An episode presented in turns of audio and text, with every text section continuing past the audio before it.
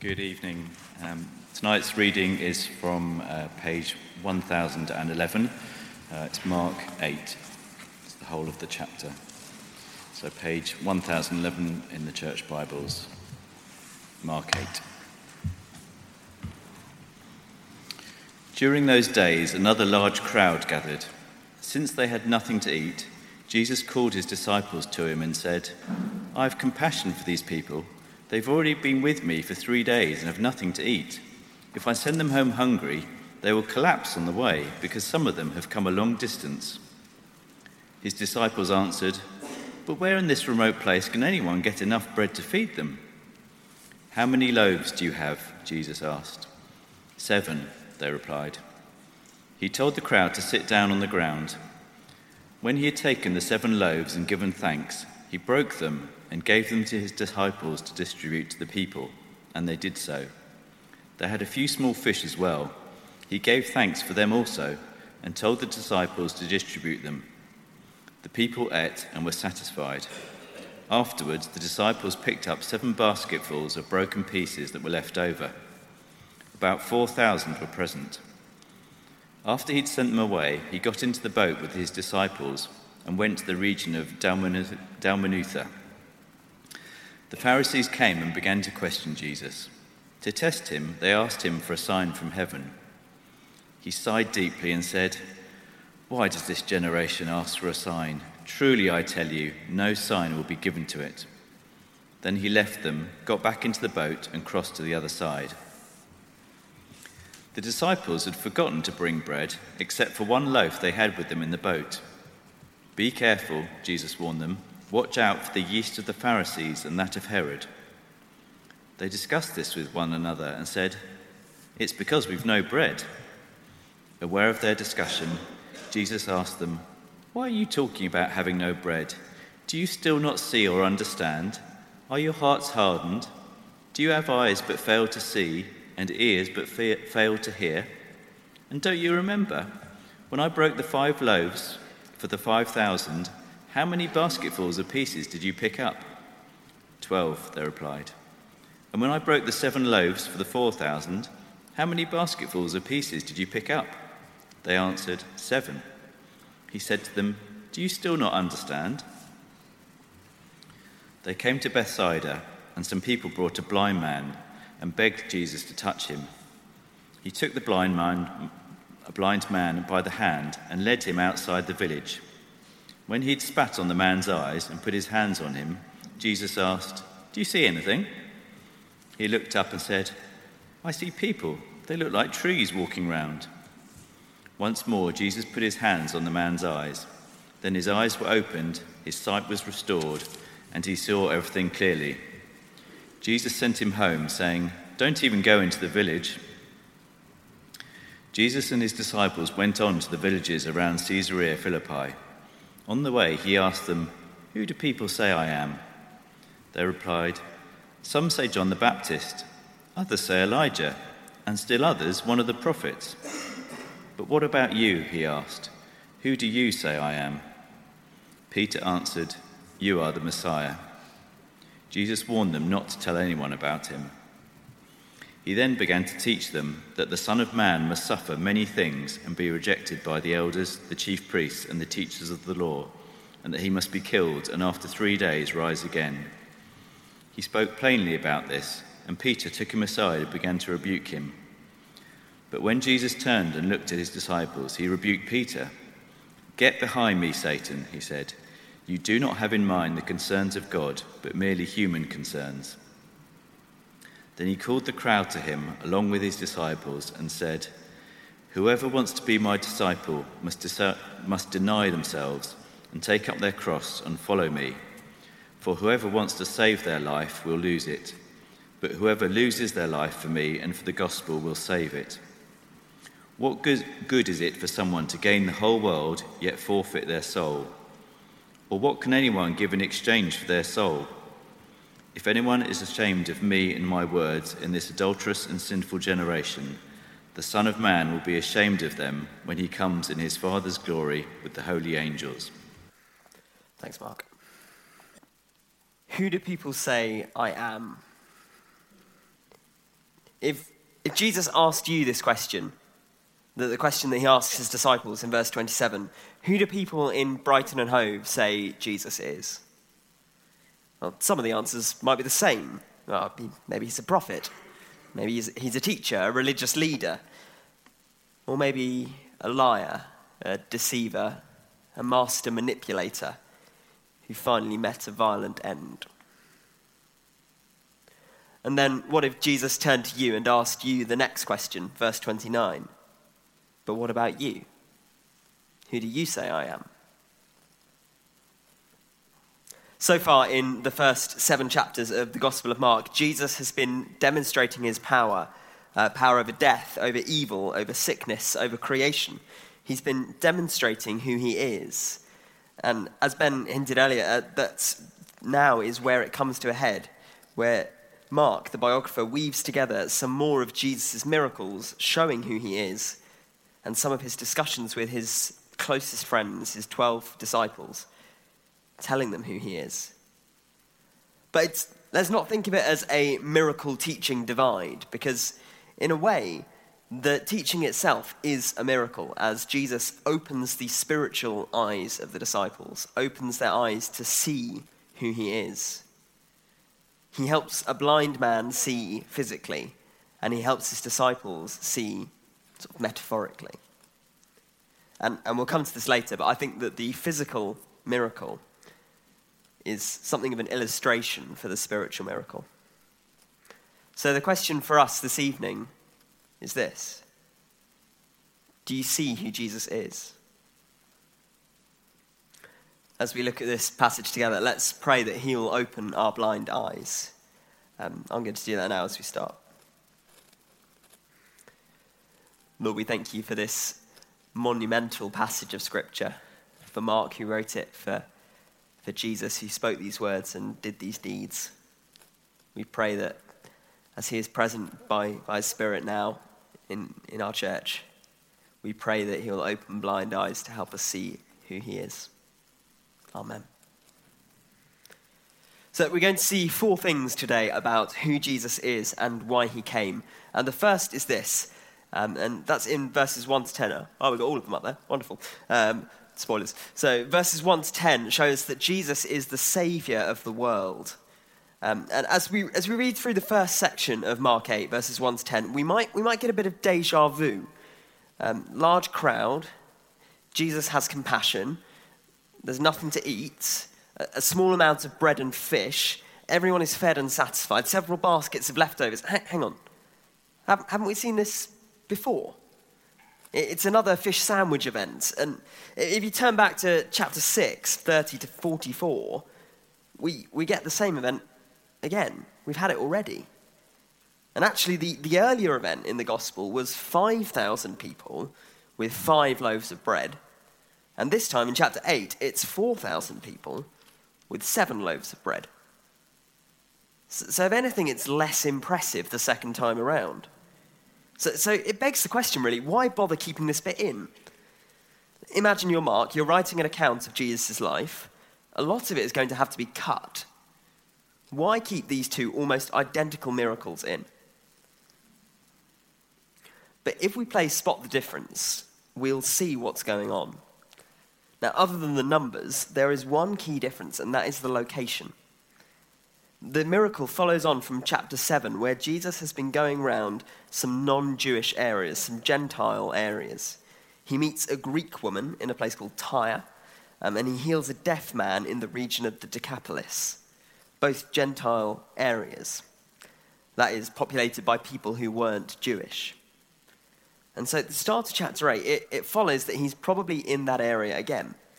And some of, the, um, some of the original Greek hints on that as well. The word for baskets is actually different.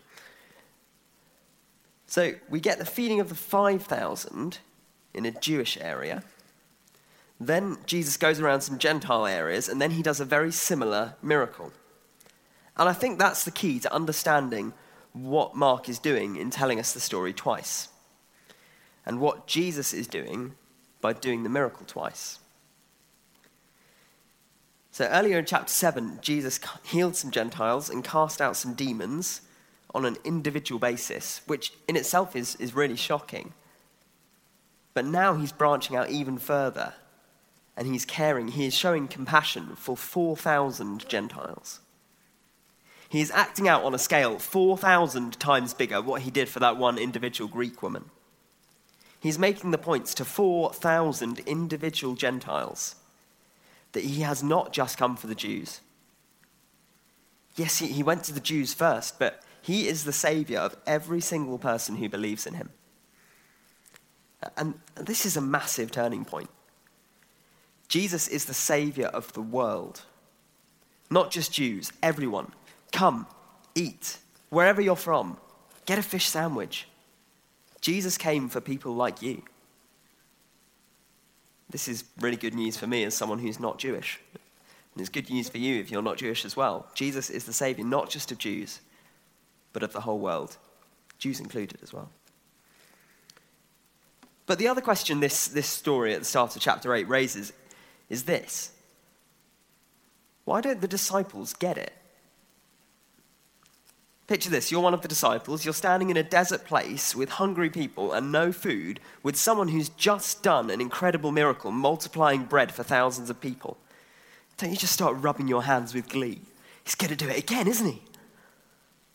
But no, the, the disciples are standing there with the great bread multiplier, and they go, How on earth are we going to feed all these hungry people?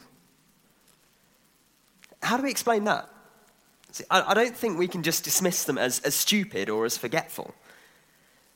Because they're not just going to forget what happened last time, especially as they were the ones who physically gathered in the leftovers. You don't forget that easily. No, they hadn't forgotten, they just hadn't understood. They need their eyes opened. Which brings us to the next thing we see about Jesus. He is the great optician. Look with me at verses 11 to 26. We start here with the Pharisees, the doubting religious leaders opposed to Jesus, and they come to him and they say, Give us a sign. They ask him for a sign from heaven. Are you kidding? Where have you been? Have you not been here for the past seven chapters? The whole gospel so far is just packed full of signs about who Jesus is, and you come and ask for another one. What is there to say that this new sign will do anything more than the old signs did in terms of convincing them to believe? And I love verse 12. Jesus sighs deeply. You can just feel his humanity, can't you? He's just so frustrated with them. And he says, No sign will be given. But he doesn't just say, No sign will be given to you, Pharisees. He says, Why does this generation ask for a sign? Truly, I tell you, no sign will be given to it. See, the Pharisees are unbelieving, they're hard hearted, they're blind. They're refusing to believe the signs that Jesus has already shown them. And he is saying, Jesus is saying that this is a problem not just with them, but with the generation as a whole. Everyone is at risk of unbelief, blindness, and hard heartedness. Which is why he goes on in verse 15 to say, Be careful, watch out for the yeast of the Pharisees and that of Herod. He's talking there, yeast, he's talking about the corrupting influence of them. Just as yeast subtly works its way into bread, their teaching, their practice, their unbelief, their preference of tradition over God's word can work its way into a community. And so he says to his disciples, Be careful. Don't let them lead you astray from belief. And so the disciples think, well, I'm not sure why he's talking about yeast, but I'm pretty sure it's got something to do with the fact that we didn't bring enough bread. To be fair to them, Jesus is being quite cryptic. But surely they shouldn't be worried about only having one loaf between 13 of them. We've just had feeding of the 5,000, feeding of the 4,000, the feeding of the 13 should really be an easy one. Again, they're not being stupid. Verse 19 and 20 show, show us that they remember perfectly well what Jesus has done. They just don't see. They don't see who Jesus is. They don't see that he's talking about more than just bread. They don't see that the feedings themselves, even they are about more than just bread. They're about Jesus showing them who he is. He doesn't do it just to satisfy hunger. He's showing that he has the bread of life. He has something better than the Pharisees, better than Herod and their false teaching. He says, Watch out for their yeast, their bread, and come to me for true bread, just as I gave bread to those people in the wilderness. So when they start thinking about the loaf in the boat, Jesus says, No, no, not bread. More than bread. Don't you see? Don't you see? Verse 18 Do you have eyes but fail to see and ears but fail to hear? You can just sense the frustration in his voice, can't you? It's about more than bread, it's about a rescue. They need Jesus to open their eyes. Just to take a, a brief side note here, I think, I think a lot of Moldovans have the same spiritual blindness that the disciples have here. They may be religious, they may believe in God, but they relate to him more as someone who gives them bread and nothing more. They'll pray to him, or more likely, they'll pray to a saint for health, for wealth, for provision. But, but the bread of life? No, I'll, I'll, I'll look for that elsewhere, thanks. In, in money or success or alcohol for a lot of Moldovans. I need God on a Sunday. I'll come to Him with a little prayer every once in a while I'll just leave it at that. And maybe that's the same for some of us here this evening. In which case, let me say that Jesus is so much more than just a, ma- a magic bread maker. Yes, he can provide for you, and he will, but he can give you life to the full if you'll only turn to him and let him be Lord of your life. And he wants to open your eyes so you can see him for who he really is. Jesus is the great optician who opens eyes, and he is about to give a new pair of glasses to his disciples so that they can see. Um, I, I, went to the opticians a few weeks ago, not the great optician, but the optician in Specsavers, and uh, I got these. These are my new glasses, um, and uh, they help me see a lot better than my old glasses did. Um, without these at all, without any glasses, I can't really read what's on the balcony over there. Um, and, and with these, yeah, it's very clear. This is love, not that we love God. This isn't an eye test. Um, let's move on from that. But these are my old ones. These are okay, but they're 10 years old. And Jesus is about to give glasses A to his disciples, the okay ones. It's going to take till the end of Mark's gospel for them to get the really good glasses. They're about to see a little bit of who he is, but they're not about to see him properly for a while. And Jesus is about to act out this sort of two stage healing of sight, two stage giving of sight, healing of blindness. Um, he's about to act that out as he heals a blind man. Um, and we're going to skirt over this bit somewhat um, as we're going through the whole chapter. But what's important is that this man is healed in two stages. Do you see that? Jesus tries once, verse 23, um, to heal the blind man, um, but he sees a bit better. It's better than blindness, don't get me wrong, but he sees people who look like trees. So sight's not perfect here. But the second time, um, verse 25, he sees everything clearly. And now we know that this isn't a lack of power on Jesus' part. Uh, it's, it's not that this was a really tricky thing and he needed two goes. Um, the bread was a par one miracle, this one's a par two. No, it's not that. We know that Jesus, if he wanted to, could have done it in one, but he does it in two. And I think what Jesus is doing is he is illustrating that there is a kind of sight that is not full sight. There is a kind of seeing that isn't complete seeing. You can see partially, without seeing fully. And that's what's about to happen to the 12 disciples. If you look at a point on the screen, the third thing we see about Jesus is that he is the Messiah. That's what the disciples see now. But later he adds on that he is also the sufferer, the Messiah who has to suffer and die. And the disciples don't get that yet. They've got, they've got glasses A, not glasses B. It'll take them until the end of Mark's gospel for them to get glasses B. But Jesus does tell them now. So let's, let's have a look at the third thing we see about Jesus, verse 27 to 30. And that is that Jesus is the Messiah. Back to our question at the start who do people say I am? They replied, Some say John the Baptist, others say Elijah, and still others, one of the prophets. Yeah, yeah, okay, interesting what other people think. Now, what do you guys think? The you there in the verse 29, what about you? That's a plural word, so Jesus is asking them all. It's like the teacher standing up the front of the class saying, What does everyone think? What do you all think?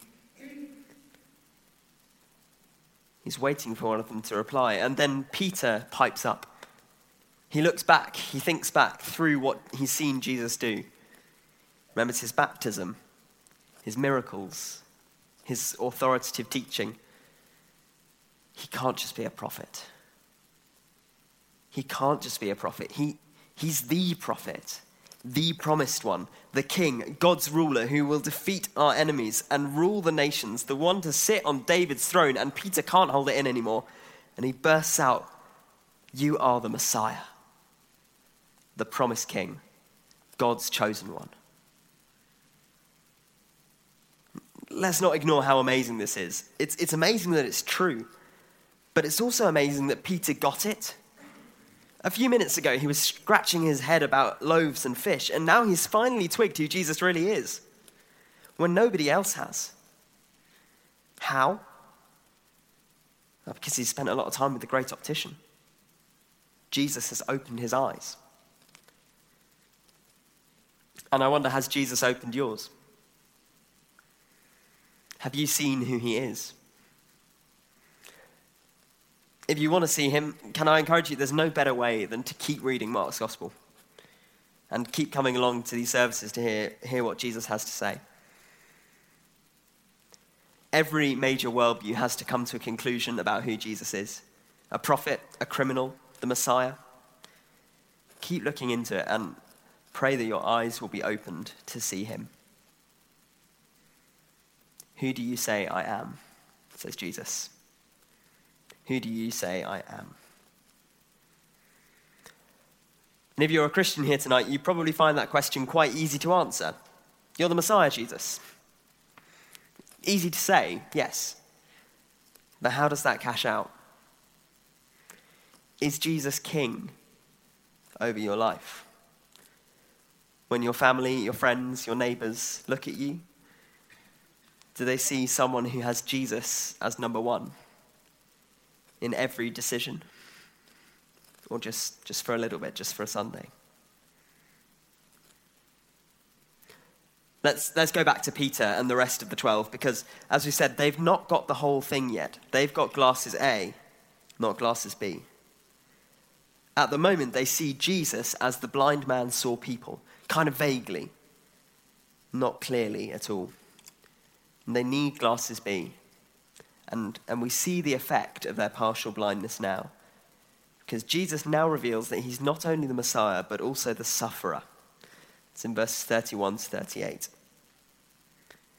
He then began to teach them that the Son of Man must suffer many things and be rejected by the elders, the chief priests, and the teachers of the law, and that he must be killed and after three days rise again.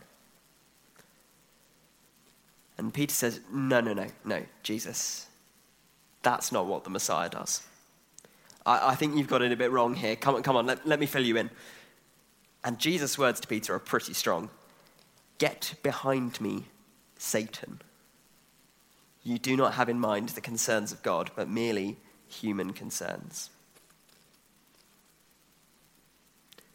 You see, Peter thinks that the Messiah's job is to ride into Jerusalem in a, in a blaze of glory, drive out the Romans, and restore the glory days of Israel, defeating their enemies and bringing them under God's rule and blessing. Which, to be fair to Peter, does sound pretty good. But the Messiah can't do any of that if he's dead, especially not if he is publicly executed by the Jewish leaders themselves. No way can he be hailed up as the, the savior of the Jews if the Jews hate him enough to kill him. So Peter takes him aside and says, Jesus, this can't be. But the thing is, Jesus has got something bigger in mind. Something way, way better than defeating the Romans. Jesus' mission is to defeat sin, to pay the price for all the wrong things that we've done that separate us from God. And to do that, the Messiah has to die.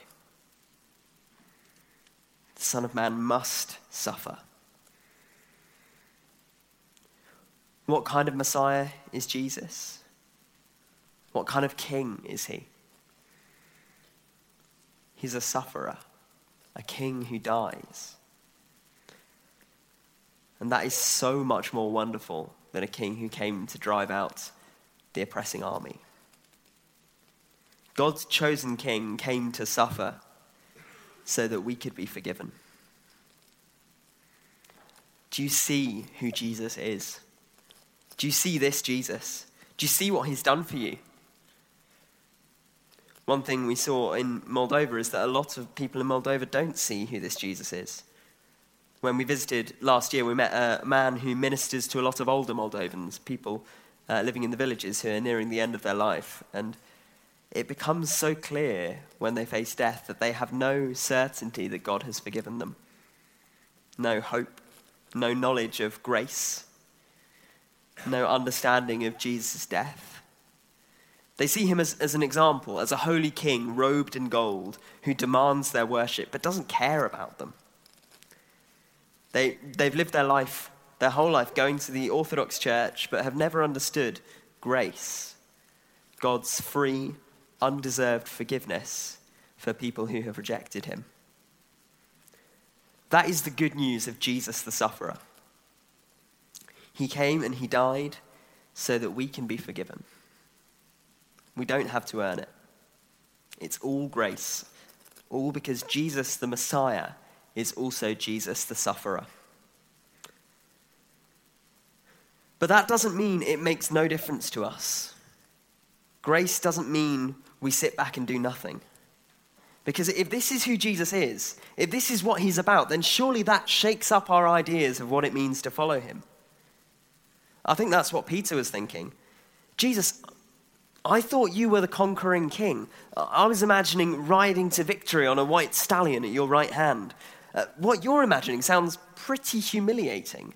And so for me to associate with you, well, well, I've got to be humiliated and to humble myself too. And it sounds like I might be killed just like you. Might I? Yeah, that's exactly what Jesus is saying. Just listen to him now. Verse 34. Whoever wants to be my disciple must deny themselves and take up their cross and follow me. For whoever wants to save their life will lose it, but whoever loses their life for me and for the gospel will save it. What good is it for someone to gain the whole world yet forfeit their soul? Or what can anyone give in exchange for their soul? If anyone is ashamed of me and my words in this adulterous and sinful generation, the Son of Man will be ashamed of them when he comes in his Father's glory with the holy angels. It's not about glory, it's about being prepared to die. Roman criminals who were condemned to die by crucifixion would carry their own crosses.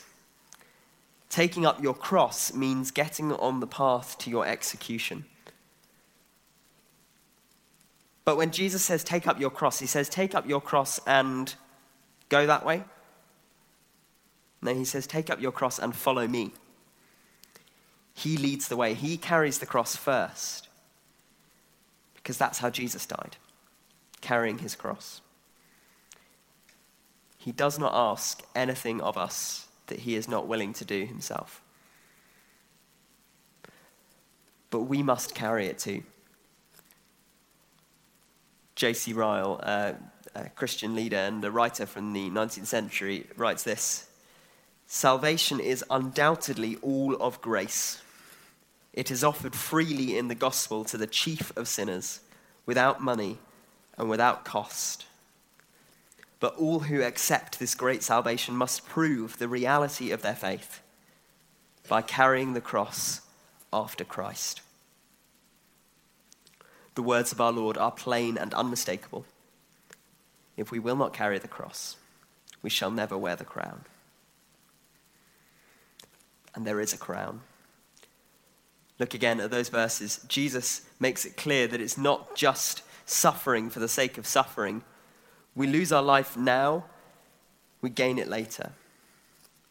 On the other hand, if we gain the world now, we forfeit our soul.